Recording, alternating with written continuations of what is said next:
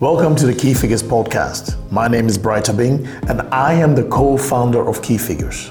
Every Wednesday afternoon at 12 o'clock noon, I will sit down with a key figure within finance, business intelligence, and data to have a wide ranging discussion within this exciting business area. This podcast will be in English or Dutch. And this podcast is for all professionals within the finance, business intelligence, and data area looking to learn, grow their minds, and possibly level up. We at Key Figures believe these three areas are moving towards each other, which is great for decision making. But this evolution brings more challenges and thankfully massive opportunities for businesses. So join me, Bright being your host, every Wednesday afternoon at 12 to learn, grow your mind, and help improve your business thanks to the insights from the world of finance, business intelligence, and data. Deze week op de Key Figures podcast is Karel Nijs, auditpartner bij Finvision, mijn gast. Als een ex-auditor weet ik heel goed wat het belang van audit is. Toch merk ik nog steeds dat er over audit heel wat misverstanden bestaan. Bijvoorbeeld dat de auditor of commissaris fraude moet voorkomen. Dit is onjuist. Jammer genoeg kennen zowel finance als niet-finance mensen audit enkel wanneer het misgaat, zoals de zaak LNH uit het verleden en heel recentelijk Wirecard in Duitsland. Een externe audit is bijzonder belangrijk, maar als de externe auditor niet als doel heeft fraude te voorkomen, wat dan wel? Karel schept duidelijkheid in deze episode en schetst het kader waarin auditors hun werkzaamheden verrichten en vooral wat de scope van de auditor is, afhankelijk van de opdracht. Het zou je niet verbazen dat het veel verder gaat dan enkel een jaarrekening te attesteren. De audit helpt bedrijven bijvoorbeeld om hun verborgen commitment goed in kaart te brengen. Audit gaat over het luisteren, het observeren en documenteren, maar dit moet volgens Karel wel gepaard gaan met een gezonde interesse in de business van de klant. Enkel met de mensen van de boekhouding spreken is zeker niet voldoende. Er is uiteraard een mooie symbiose tussen interne audit, externe audit en zelfs forensische audit. Elk met een eigen doel, maar samen gaan ze voor het ondersteunen van duidelijk bestuur. Ik geloof dat de waarde van audit ontstaat wanneer de auditor naast een degelijk audit uit te voeren, conform de regels van het spel uiteraard, ook de raad van bestuur nieuwe inzichten kan bezorgen over de business. Een auditor moet in staat zijn om tijdens de audit de vraag proberen te beantwoorden: What keeps you awake, madam CEO of managing director? Om zo een echte value uit het auditpartner te zijn. Ieder jaar zien we de auditors komen en het is nu duidelijk geworden wat zij komen doen en waarom dit belangrijk is. Bedankt voor je tijd, Karel, voor dit verhelderend gesprek over het belang, de scope en misvattingen over audit. Karel, welkom bij de Key Figures podcast. Uh, ik moet eerlijk zijn, het is uh, met heel veel plezier dat ik, uh, dat ik jou in mijn podcast heb, omdat ja, je bent een van mijn eerste bazen geweest. En uh, dat verhaal doen we wel op een andere keer, denk ik. En uh, het is absoluut een eer om na zoveel jaar op deze manier terug te uh, herconnecteren met elkaar. wij kennen elkaar, maar de luisteraars uiteraard niet. Dus ik begin altijd met dezelfde vraag. Wie is Karel Nijs? Wat is jouw verhaal? Ja, dank Bright. ik vind zeer leuk en ben ook vereerd dat ik in jouw podcast uh, en zeker op de lijst stond. Dus uh, dat is kei leuk om te doen. Ehm, en um, ik ga graag het gesprek met jou aan in de komende, wat is het, drie kwartier uur.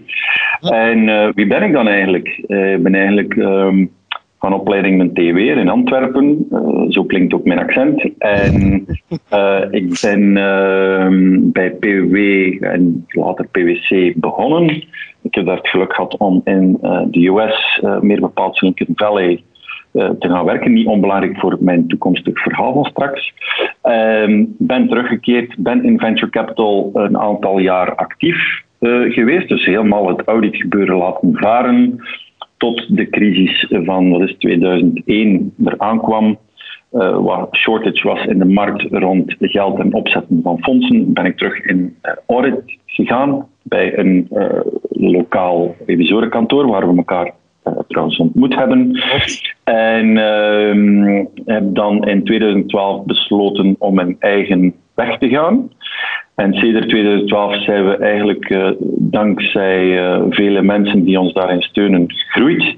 Dan zijn we intussen met een dertiental.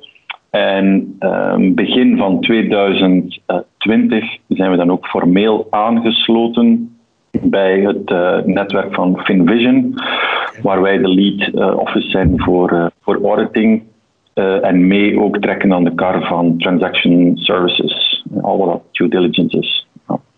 Um, en dat is een beetje kort mijn, mijn verhaal. Ik heb, ben getrouwd en ik heb drie kids.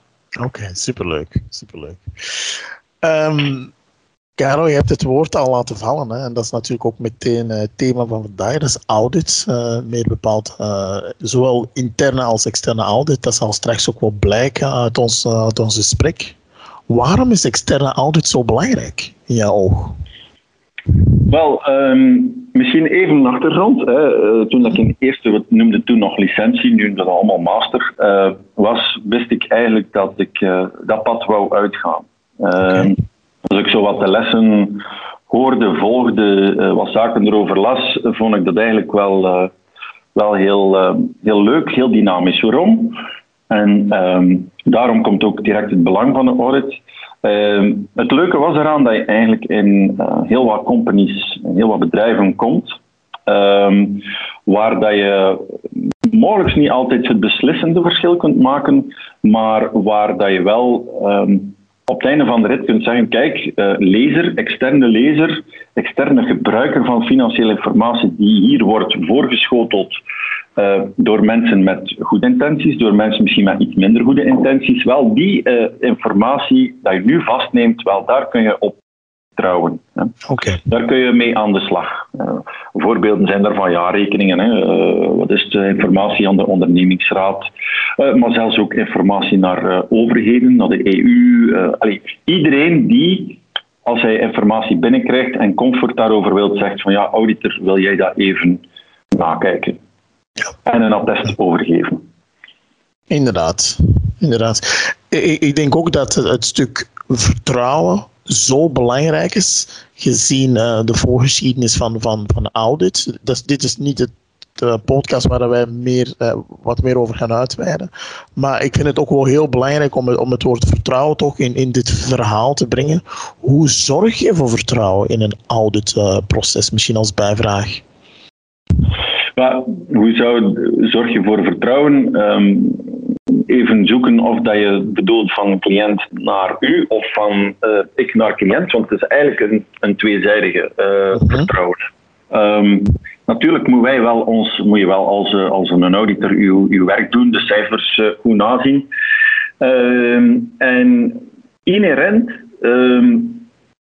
zit er eigenlijk, moet je eigenlijk starten met dat er geen vertrouwen is in die cijfers. Maar naarmate dat je je audits begint te doen, uh, spreekt met management en dergelijke meer, begin je wel te voelen hoe men staat tegenover controle. En als men u meer en meer of uh, ja, meer en meer wilt buitenhouden, dan, dan, dan daalt dat vertrouwen en dan uh, komt het, um, het, het, het, het, hoe noemt dat, het sceptisch van de auditor naar boven en gaat hij eigenlijk strenger gaan gaan controleren.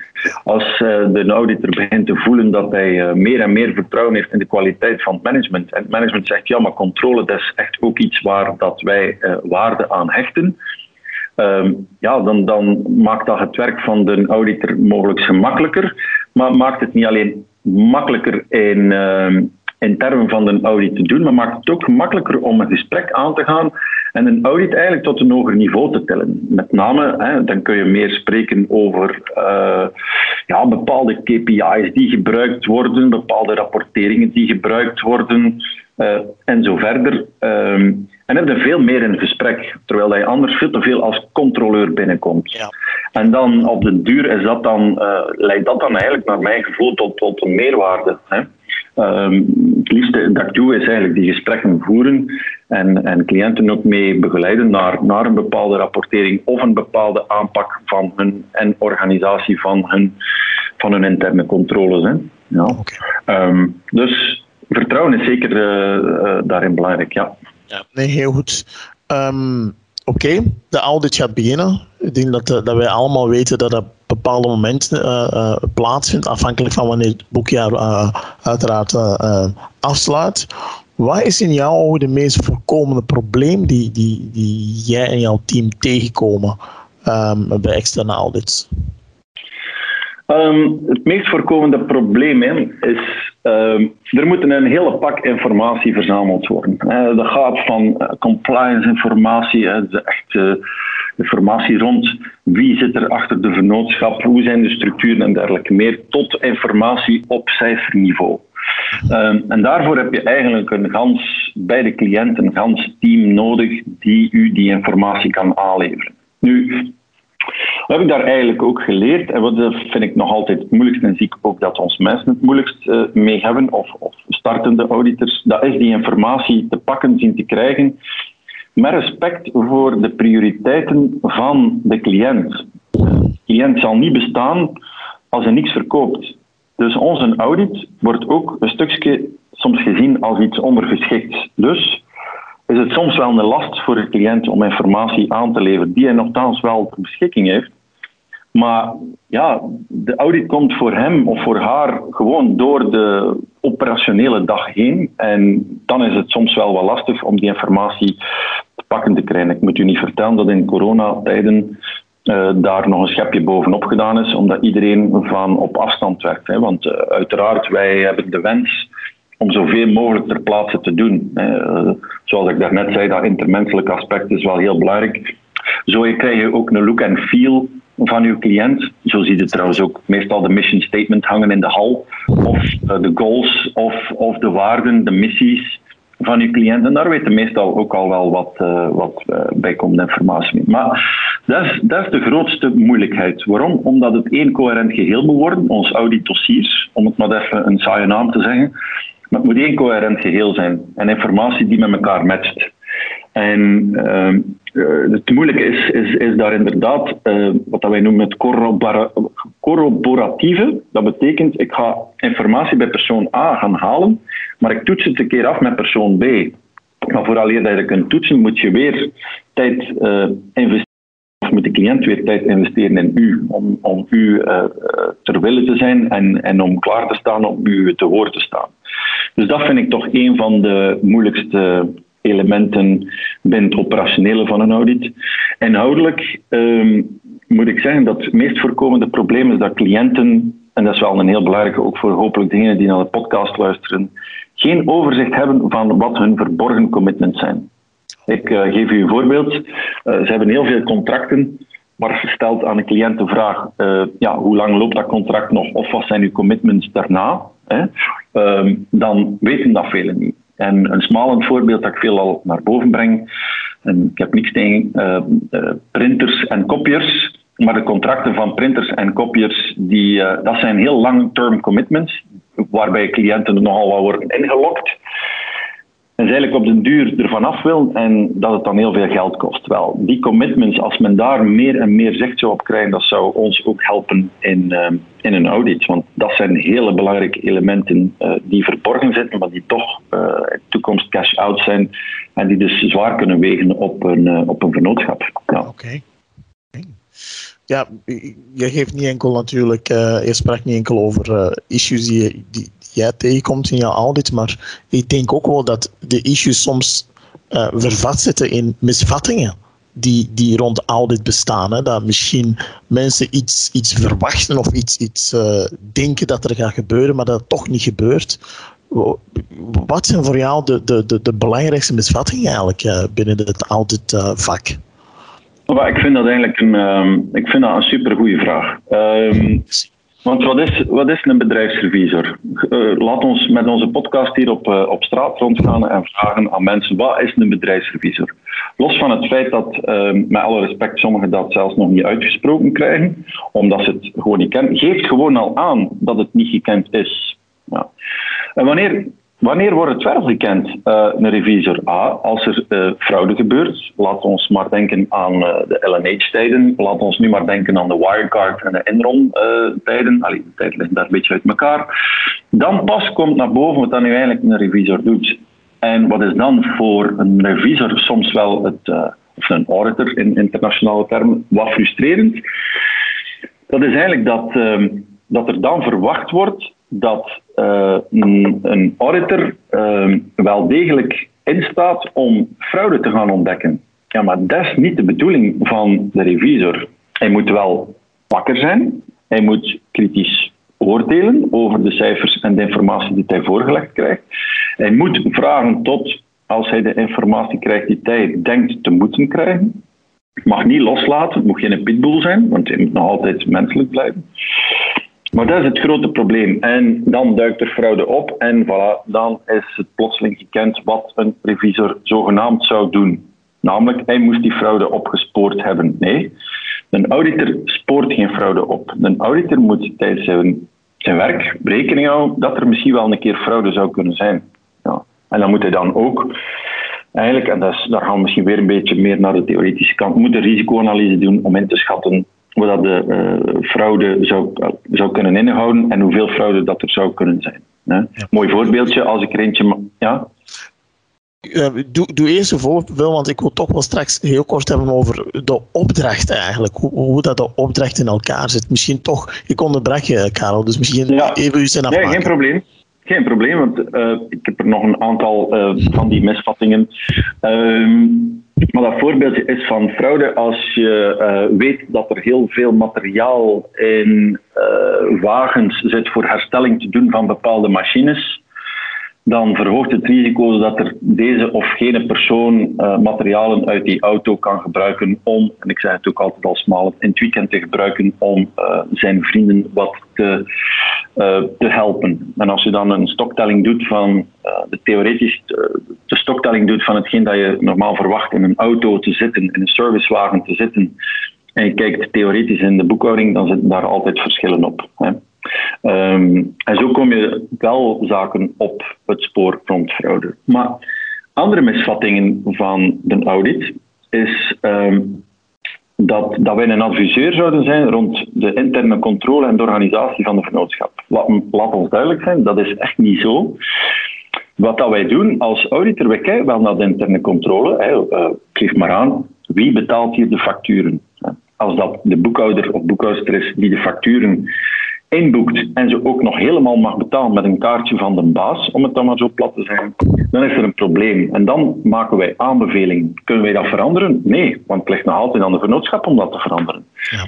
Maar elementen waarop dat wij wijzen. En als we zo'n zaken zien, zo'n wat wij noemen zwaktes in de interne controle, ja, dan zijn we, oei, we gaan hier iets meer auditwerkzaamheden moeten opdoen om op het einde, en dan kom ik in het begin van de podcast, om op het einde van de rit een attestatie te kunnen afleveren om te zeggen, hey, de cijfers die hier voorliggen zijn, uh, zijn, betrouwbare, zijn betrouwbare cijfers. Okay. En dan de laatste, um, en dat uh, zeg ik ook soms aan mensen, ik ga dus nooit naar een open bedrijvendag. Never. Je gaat mij daar nooit krijgen. Waarom niet? En, en waarom is, zeggen mensen dat? Ah, omdat, ik eigenlijk, of dat we eigenlijk het geluk hebben om iedere dag mocht kijken in de mailboxen van iedereen. Iedere dag hebben we met een ander soort bedrijf te maken. Okay. En als we dus als we dat linken met de misvatting dat audit saai zou zijn, dan is dat naar mijn gevoel helemaal niet het geval. Want hoe fier en hoe leuk is het om te kunnen vertellen, niet inhoudelijk over uw werk, want we hebben een heel streng beroepsgeheim, maar te kunnen zeggen, kijk, goh, wij als kantoor bedienen deze cliënt en deze cliënt. Ja, en wat doet hij dan? Wel, ik ben gaan zien op het internet of ik ben erbij geweest en moet je weten, die heeft een heel nieuwe technologie voor dit of heeft een mooi product voor dat. Wel, als je daar wat interesse in toont in zo de activiteiten van een bedrijf en je laat even uw verslagen en uw cijfers los eh, uit je hoofd, dan wordt dat interessant. En plots gaan die cijfers en die teksten allemaal een beetje beginnen leven. Als we dat niet doen, dan wordt een audit inderdaad very boring. Dan wordt het echt wel saai. En dat geef ik ook altijd graag mee aan onze medewerkers om toch altijd te gaan piepen op het internet wat dat deze of gene cliënt nu eigenlijk doet. En dan komt alles tot leven. Helemaal juist. Nee, bedankt voor uw antwoorden, Karel, want ik denk dat er toch wel een paar belangrijke zaken naar voren zijn gekomen. Hè. De vraag die ik nog wel wou stellen was, kijk, ik denk dat de misvattingen ook wel deels gecapteerd worden in de opdrachtbrief, als ik het zo mag benoemen tenminste. Wat houdt eigenlijk een auditopdracht in? Mm En bedoel je daarmee het, uh, het proces ja, nee, ik bedoel eigenlijk, kijk, je wordt aangesteld uiteraard door, uh, door een bedrijf om een audit te gaan uitvoeren. Um, ik ga ervan uit dat daar een, een, een heel duidelijke um, scope uh, wordt aangegeven vanuit uw kant. Wat is de scope van een audit? Ja, een scope van een audit kan, kan heel breed zijn. Um, dat kan het nazicht zijn van, uh, van jaarrekening. En dan moet je niet zien dat wij daar met één documentje zitten, genoemd de jaarrekening. Maar je moet het hele proces um, gaan snappen dat daarachter zit. Om uiteindelijk um, een jaarrekening te hebben. Een jaarrekening is maar een sluitstuk. Maar goed, daarover geven we onze opinie. En hoe gaat de audit in, in, een beetje in zijn werk en wat is de scope daarvan? Wel, je, je organiseert een audit om uh, vanuit de boekhouding uh, te zien of dat alle posten die in een jaarrekening staan, liquide middelen, vast actief, uh, schulden, eigen vermogen, verkopen en dergelijke meer, wel uh, binnen een redelijke mate van zekerheid correct zijn. Wat is die redelijke mate van zekerheid? Ja, dat is, een, dat is eigenlijk een beetje een bedrag waarop dat we ons richten. Dat is genaamd materialiteit. Hè. Waarom dat we werken? Want uh, ik zal u een uh, extreem voorbeeld geven. Het kan niet zo zijn dat een auditor van Texaco iedere, iedere lijn en ieder cijfer dat in de boekhouding voorkomt gaat gaan controleren. Dat zou niet te doen zijn. Dus wat doet men dan eigenlijk in iedere audit? Men doet eigenlijk een risicoanalyse. Waar zitten de risico's dat er hier fouten zouden zijn die, die zodanig belangrijk zouden zijn dat als, er, als die niet zouden gecorrigeerd worden, dat een gebruiker, waarover dat ik het er net had, van die cijfers een heel andere beslissing zou nemen. Ik geef u maar een voorbeeldje. Er staat een uh, vast actief, een gebouw, Um, in, in, in de boekhouding van iemand en dat is 1 miljoen euro waard. En je zegt, wauw, dat is, dat is goed, die heeft een gebouw. Maar wat blijkt, dat gebouw is niet gebouw, maar daar is er iets verkeerd geboekt, namelijk inrichting van een gebouw. Ja, dat is wel een heel ander verhaal plotseling. Want dan zeg je, ja maar wow, dat gebouw zit daar niet in. Maar dat betreft eigenlijk alleen maar inrichtingskosten. Ja, dat, wordt dan, dat moet dan eigenlijk op een heel andere post geboekt worden. Dus het, het uh, het fair and true view, het, het getrouwe beeld zoals dat we dat noemen, is dan op dat moment wel geschaad. En het is voor dat getrouw beeld op veel van onze opdrachten dat we, waarmee dat we bezig zijn. Hè. We hebben ook nog sub-opdrachten, sub maar die altijd neerkomen op een of andere attestatie van, van uh, cijfers. Ja. Um, en tijdens zo'n audit, het slechtste dat kan gebeuren is dan een auditor, en dat maakt het dan ook wel interessant, of saai. Het slechtste dat kan gebeuren is dat een auditor op zijn stoel blijft zitten en gewoon informatie vraagt. Het leukste en het beste dat een auditor kan doen, is een keer rond de fabriek gaan, is een keer rond uh, door de kantoren lopen, is een keer een praatje maken met andere mensen dan van de boekhouding. En dat is ook een van de grote misvattingen die mensen hebben. Hij zei, oh, een revisor die zit toch maar achter zijn computer en zit toch maar wat papier bij elkaar te rapen en zit dan in een dossier te steken. Dan hoopt hij of denkt hij dat hij dan um, een bepaald uh, oordeel kan geven over die financiële informatie? Dan zeg ik ja, uh, sorry, uh, ik heb vroeger ook nog op de, op de vloer gegaan om te zien hoe dat machines werkten, al is het maar uit interesse. Maar tegelijkertijd zie je dat die vernootschap dan ook machines heeft, dat er misschien stilstaan. Observation en luisteren, dat is een van de grootste elementen tijdens een audit die het heel leuk kunnen maken. Niet voor niets dat het audit noemt, audieren van het woord luisteren. Hè? Latijn voor luisteren. Ja.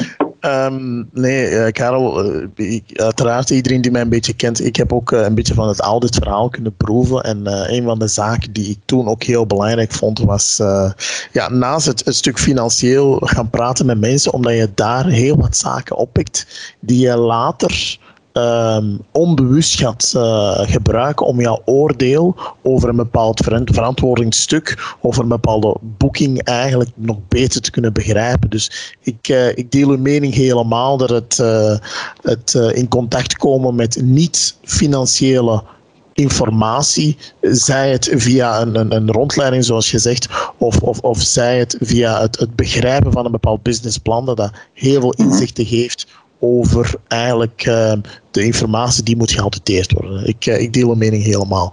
Ik, uh, ik wil misschien een klein beetje een, een versnelling hoger gaan schakelen, Karel. Um, even spreken over de raad van bestuur, want uiteindelijk, wat ik belangrijk vind, is dat je, je sprak daarnet over misvattingen. Ehm, die heb je heel goed kunnen toelichten. Hoe zorg je ervoor dat een raad van bestuur ook heel goed weet en begrijpt, niet enkel wat er gaat gebeuren, maar wat, er, wat zij van u kunnen verwachten? Ja, ik denk dat je er net met uw uh, uitspraak van ik kan het er helemaal mee eens zijn, ook op dat niveau zich al afspeelt. Um, ga naar uw raad, ga naar die raad van bestuur. Leg hen uit wat hij gaat doen. En stuurt niet zomaar een droge offerte op. Hè, uh, met een prijs erop. Waarom niet? Omdat we dan ons eigen beroep, ons eigen job aan het laten verworden zijn tot een commodity. Een commodity product waarvan dat er al zoveel zijn. Een commodity product waarvan iedereen dag zegt, ja, geef mij, weet geef je oordeel op en het is in orde. Nee, je kunt dat maar doen als je naar die raad van bestuur gaat en daar duidelijk gaat uitleggen wat dat je auditplan is, wat dat je gaat doen, waarop dat je focust. Ik heb er net gesproken over um, mijn periode in de US. Maar ik heb daar eigenlijk van één huidige partner nu heel wat geleerd, maar één heel belangrijk ding als auditor. En als je die audit naar een hoger niveau wilt tillen bij een cliënt, dan moet je gewoon aan de cliënt vragen, dan weliswaar in het Engels, what keeps you awake at night? En als je dat weet, dan kun je, dan kun je daar op je audit ook een stuk richten. Want um, what keeps you awake at night? En die zegt, ja, mijn voorraad, ik, ik voel dat ik daar mij oncomfortabel over voel op een of andere reden. niet noodzakelijk op een malefide manier in de zin van ik vertrouw mijn boekhouder niet of ik vertrouw mijn finance manager niet, maar gewoon qua gevoel ja, dat geeft u een, een incentive om inderdaad één voor uw risicoanalyse super belangrijk, want je weet waarop dat je moet focussen, want daar zou wel een fout kunnen zitten. Een fout van materieel belang, zoals ik net zei. Maar evenzeer kom je in contact met hele andere mensen, kom je in contact met, uh, met de technische mensen die zeggen, ja, maar die voorraad die kan inderdaad niet meer verkocht worden en die staat hier nog gewaardeerd. Dan de link terug naar finance en, en, waaruit dat blijkt dat die voorraad al wel nog heel hoog gewaardeerd staat. Snap je? Dus vanuit dat standpunt, what keeps you awake at night? Wat houdt u bezig? Wat, waar, waar, ben je, waar ben je bezorgd over? Zelf, dat mag je ook als auditor vragen. En dat is geen beïnvloeding van de raad van bestuur. Dat geeft u sturing in uw audit. En dus ga je daar veel meer uw verwachtingspatroon kunnen matchen met hetgeen dat de raad van bestuur ook van u verwacht. Als die vraag nooit stelt en je zit maar vandaag dagelijks uw eigen risicoanalyse te doen, maar zit er wel knal naast, ja, dan, dan heb je voor jezelf misschien een goede audit gedaan, maar heeft de cliënt er mogelijk niet gehad. Misschien, uh, dit is in mijn ogen een heel interessante brug naar hetgeen dat ik uh, nog wil vragen. Is, kijk, de, de added value of auditing is in het verleden meermaals naar voren gekomen.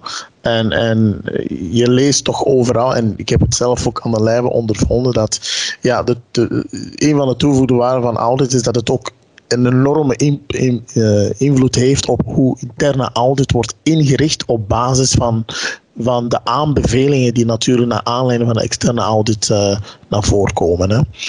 Hoe, hoe zit het eigenlijk met interne audit? Hoe zorg jij ervoor dat hetgeen dat tijdens een externe audit naar voren komt ook op een goede manier geïncorporeerd wordt in de interne audit van uw cliënt? Ja, um, Eerlijk gezegd um, wil ik daar altijd een wisselwerking uh, bij. Ik wil daar altijd een trialoog tussen um, de interne audit, de externe audit, die wij dan zijn mogelijk. Trouwens, wij doen ook interne audits. Dus okay. we zitten aan alle twee uh, kanten van de tafel, dus je ziet een beetje de dynamiek. Als ik interne auditor ben, dan vraag ik ook naar een dialoog tussen de cliënt, de commissaris, dus een externe audit en onszelf. Waarom? Ja, het, het is even iets operationeels. Het is zo frustrerend voor een cliënt om twee externe partijen waarvoor dat hij dan, ik zal het maar plat zeggen, betaalt, hetzelfde te zien doen. Dat is gigantisch frustrerend. Dus vandaar dat ik een trialoog wil om uh, de werkzaamheden van een commissaris af te stemmen op die van de interne audit en mogelijk omgekeerd. Hè? Want ook de commissaris, dus de, de, externe audit, die formuleert aanbevelingen, waar dat een interne audit dan ook weer iets mee is. Ja. Maar hij dus alle twee dezelfde uh, aanbevelingen doet, wie is de puneut van het verhaal? Ja, dat is de cliënt, omdat hij twee keer betaald heeft en heeft maar één keer een, product gekregen. Ja. Nu, wisselwerking interne audit, externe audit. Um, zoals ik daar zei, daarnet zei, interne controle. Interne controle is, is superbelangrijk en de interne audit maakt daar uh, onmiskenbaar deel van uit. Dus hoe sterker en hoe controle-minded de interne auditor is, ja, hoe meer comfort dat ons geeft om uh, op een tussen veilige manier de cijfers af te tekenen. Exact. Um, doet, gaat, de, gaat een interne audit altijd in op cijfers? Nee. De interne audit zorgt mee voor de omkadering van wat wij noemen de interne controle en de administratieve organisatie. Om zo te maken dat de informatieflow, om dan helemaal uiteindelijk te komen tot een van de producten die de vennootschap aflevert, een jaarrekening, ja, om te maken dat die vrij is van, van materiële fouten. Want heeft daar geen rechtstreekse invloed op, maar maakt wel dat de processen zo lopen dat iedereen zijn werk doet en iedereen zijn controles doet die hij in een vennootschap moet doen. Dus die aanbevelingen pakken wij wel degelijk mee. Ehm, en, en, en ehm, die geven wij een bepaalde uh, weging mee bij het uitvoeren van ons werkzaamheden. Ik zeg maar iets als een interne audit bijvoorbeeld zegt, ja maar wacht, het beheer van het vast actief, dat staat hier toch op redelijk losse schroeven. Er is niemand die mee bezighoudt met te kijken naar uh, hoeveel uh, machines dat er nog operationeel zijn, hoeveel wagens er eigenlijk nog rondrijden, uh, wat de kwaliteit daarvan allemaal is. en zo verder en zo verder. En dat staat geflagd door de interne audit als zijnde belangrijk. Dat betekent dat voor ons dat wij veel meer werkzaamheden moeten gaan doen. Want het zou wel kunnen zijn dat in dat vast actief heel wat zaken zijn die nog een bepaalde waarde hebben, hè, die ook die waarde in de jaarrekening wordt uitgedrukt en naar buiten komt, maar die eigenlijk misschien wel niks meer waard zijn. Ja. En dat is de wisselwerking. Ja. Uh, omgekeerd hebben we ook al gehad dat we zijn aan de interne audit. Zeg, wij zien hier een lange afschrijvingstabel staan. Uh, er staan hier nog zoveel items in. Neem dat je mee in uw interne auditplan om dat opgekuist te krijgen. Dat is een beetje de term dat wij dat dan zo noemen, hè, opkuisen. Dus er is wel degelijk een wisselwerking. Uh, en soms uh, zie ik ook dat er. Uh, we zijn hier niet de ideale wereld, maar soms zie ik bij bepaalde cliënten dat, dat die trialoog te weinig wordt gevoerd. En dan hoorde de cliënt tegen ons zeggen: Ja, maar je doet dubbel werk. Ja, oké, ja, maar, ja, goed, hij heeft nog zijn plan veranderd, of wij hebben ons plan veranderd. Dus dan kan altijd van de twee kanten komen dat je dubbel werk zit te doen. Hè. Ja, dus de ja. trialoog is daarin heel belangrijk. Oké. je, je, zei helemaal in het begin, uh, toen wij het hadden over misvattingen binnen audit, dat ja, het stuk fraudedetectie misschien niet echt wel um, hoort tot de, de, de, initiële scope. Maar ik kan wel, mij wel iets bij voorstellen dat, uh, dat, dat een audit toch wel uh, een, auditor een belangrijke rol zou kunnen spelen in fraudedetectie. Um, zeker in het kader van forensic auditing, dat uh, toch meer en meer en meer aan belang wint. Hoe, hoe, hoe zie je eigenlijk de wisselwerking tussen interne controle, um, um, forensic auditing en eigenlijk uh, fraudedetectie? Ja, dat is, dat is eigenlijk een goede vraag, want in de vraag zit er ruimte om ook weer daar wat duidelijker te maken. De interne controle van de vennootschap zien wij enkel en alleen in het kader van de uitgebreidheid van werkzaamheden die wij zouden moeten doen als auditor. Het nazien van de interne controle heeft bij ons niet als doel om fraude te ontdekken. Okay. Dat is een van de grote misvattingen. Dus dat is puur en alleen om de uh, omvangrijkheid van onze werkzaamheden op wat wij noemen einde jaar, dus op de jaarrekening, te gaan, uh, te gaan uitvoeren.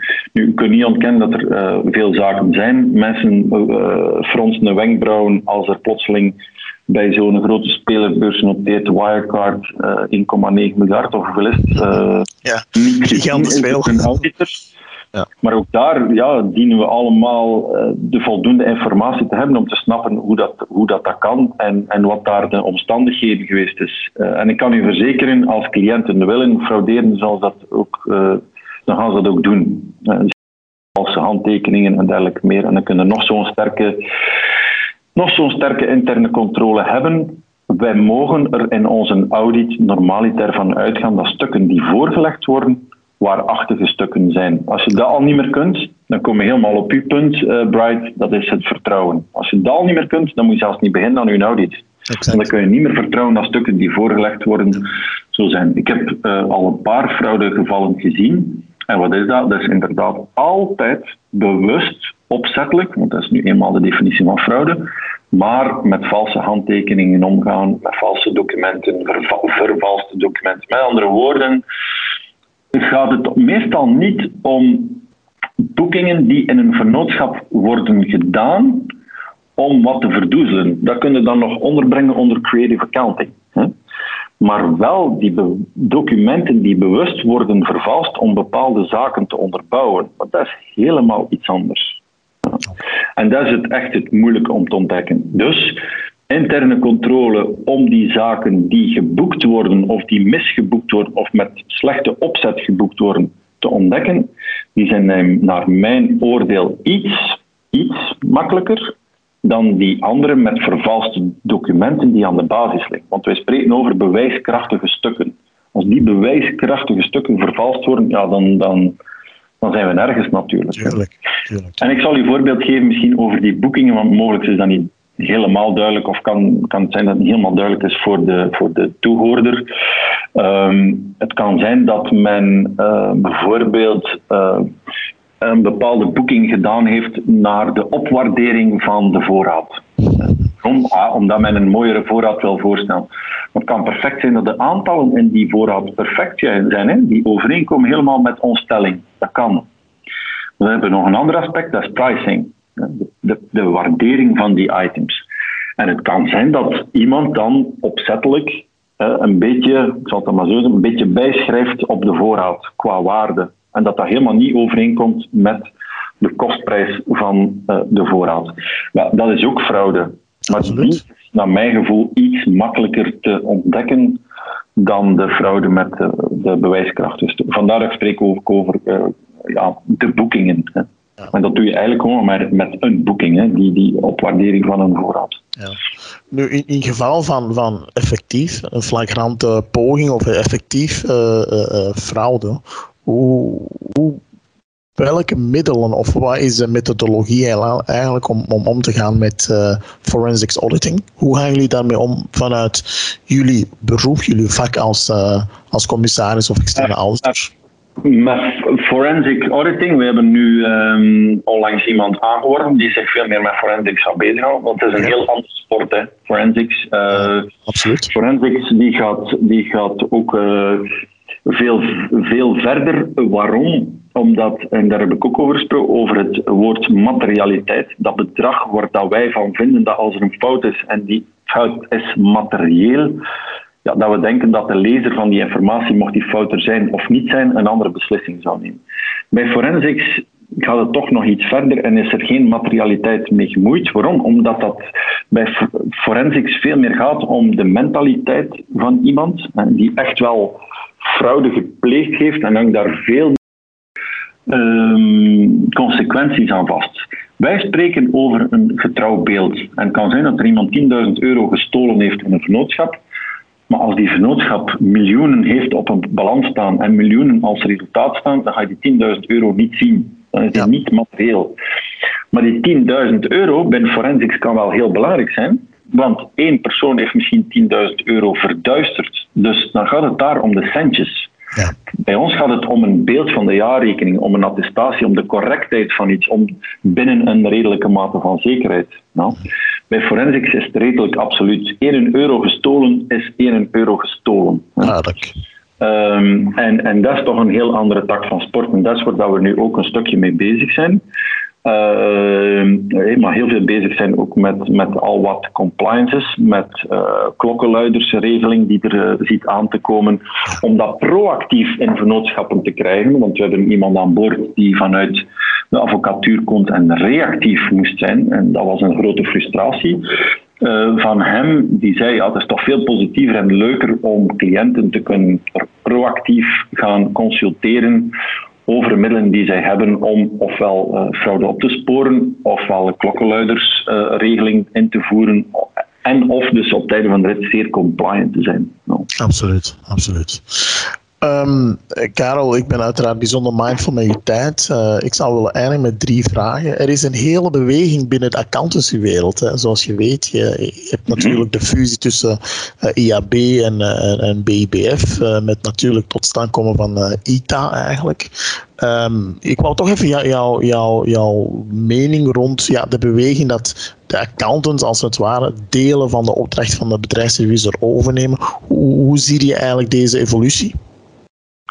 Maar we hebben dat in de voorgaande jaren uh, ook al gezien. In de wetgeving waren er al veel elementen die, uh, de, die, die uh, de accountant mocht doen. Ja, wat doe je daartegen? Ehm, ik kan er eigenlijk niet zoveel over zeggen. Het enige dat eh, ik wil zeggen is, is een beetje vervelend en dat misschien ook een tegenargument van hen kan zijn dat revisoren ook accountancy mogen doen. Dus ja, dan hebben we eigenlijk niet veel meer te, te, daartegen in te brengen. Uh, dat is gewoon jammer dat die dingen dan misschien niet zo afgeleid uh, worden, maar dan wordt het misschien allemaal ook een beetje te eng. Ehm, dus laten we ons uh, ja, elkaar gedogen en respect hebben. Uh, en wat voor mij het meest belangrijke is, is dat iedereen, de accountants, en ik denk dat dat nu certified accountants gaan noemen, of noemt, uh, en revisoren een basisprincipe niet verloochenen, zijnde de onafhankelijkheid.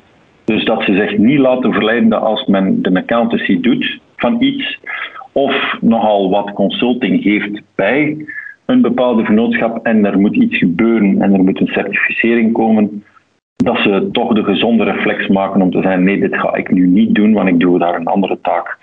Um, ik hoop dat, dat, we, dat we dat de wereld kunnen uithelpen om, dit, uh, hoe noemt dat, om, om deze korte termijn greediness er, eruit te krijgen. Okay. Als je lange termijn genoeg denkt, is dat eigenlijk allemaal geen issue. Oké, okay. okay. duidelijke mening. Wat is jouw lijfspreuk? Uh, work hard, play hard. Ah, Heerlijk, heerlijk. en hoe is die ontstaan? Van, van waar komt het? Um, eigenlijk een beetje in de, ja, in de tijd dat ik in de VC zat, um, begeleid ik nogal wat start-ups. Um, nu ook, maar eigenlijk een beetje op een andere manier. Uh, niet altijd begeleiden, maar wel uh, verslagen maken rond kapitaalsvragen en equity transacties, allee, eigen vermogenstransacties, kapitaaltransacties. Maar in die start-ups was het echt wel keihard werken. Dus heel veel respect voor gasten die van school komen of nog uh, zelfs een gezin hebben en daar toch nog een eigen uh, zuur verdiende centen durven en willen insteken in een nieuw venture en een nieuw verhaal. Um, ik, heb, ik, er een paar meegemaakt en dat was, uh, was ook keihard werken op een andere manier dan, dan nu. Um, maar ik daar dan ook geleerd uh, is daar om toch genoeg te feesten of genoeg ja, uh, gersten nat tot u te nemen of wat dan ook, maar u alvast te ontspannen. Maar ik heb nooit gezegd dat het play hard, work hard is. Ik heb gezegd dat het work hard, play hard is. Dus eerst werken en dan is de, daarna veel zoeter om, uh, om te kunnen genieten. Tuurlijk, absoluut, absoluut. En dat is nu ook zo, en ik wil dat hier ook uh, bij ons op kantoor toch uh, ook verder aanhouden als leuze. Mooi. Waar ben je enthousiast over de komende weken en maanden? Is er... Ik ben in het algemeen, Bright, ik ben in het algemeen enthousiast. Ehm, Zelfs niet de komende maanden of weken. Ik ben gewoon altijd enthousiast als de mindset van de mensen goed zit. Als men ethisch is, trouwens, um, ethisch, ik heb onlangs een definitie gehoord van ethisch, is doing the right thing when nobody's watching. Oh, dat fantastisch. Dat is wel mooi. Ja. Um, en, um, ja, en, en nu hebben we hier een ploeg van mensen waar ik ongelooflijk fier over ben. de juiste houding ehm, en bottomline respect voor elkaar. En dan heb ik niets anders nodig dan dit. En dan raak ik daar al enthousiast over. Mensen die elkaar helpen, mensen die elkaar coachen, mensen die respect hebben voor elkaar, mensen die er staan voor elkaar. Ehm, dat vind ik al heel fijn. En als we nu nog uh, binnen onze, hier in Antwerpen voor FinVision nog wat uh, uh, onze transaction services kunnen uitbouwen um, um, en IFRS-zaken kunnen doen die op ons plate liggen, dan, dan ga ik heel content zijn. Super. Heel goed. Karel, ik ben u bijzonder dankbaar voor uw tijd. Uh, ik vond het uh, heel, heel verhelderend. Je hebt toch een paar belangrijke zaken naar voren gebracht binnen auditing, die in mijn ogen uh, heel wat onderschat worden. Uh, bedankt hiervoor. Laat ons misschien naar de toekomst toe een, een part 2 uh, organiseren om wat zaken toch wel wat dieper te gaan bespreken. Dus, The eh, pleasure was on my side. Thank you very much. Thank you very much, Karel. En ook voor onze luisteraars, eh, bedankt om te luisteren en eh, same time next week. Thank you so much for spending your precious time with the Key Figures podcast. Our goal is to deliver value for you the professional within finance, business intelligence, and data. Please share this podcast with anyone who might get value out of it. I would love to get your feedback. So if you have topics you want to see covered on this podcast or even suggestions to improve this podcast, please send us an email to podcast at keyfigures.be. We read and respond to every email we get. That is a promise. Please also take just one minute to give this podcast a five star rating if you believe we are delivering value. This will help us reach more professionals looking for great content to grow their mind. You will also find all the show notes at www.keyfigures.be.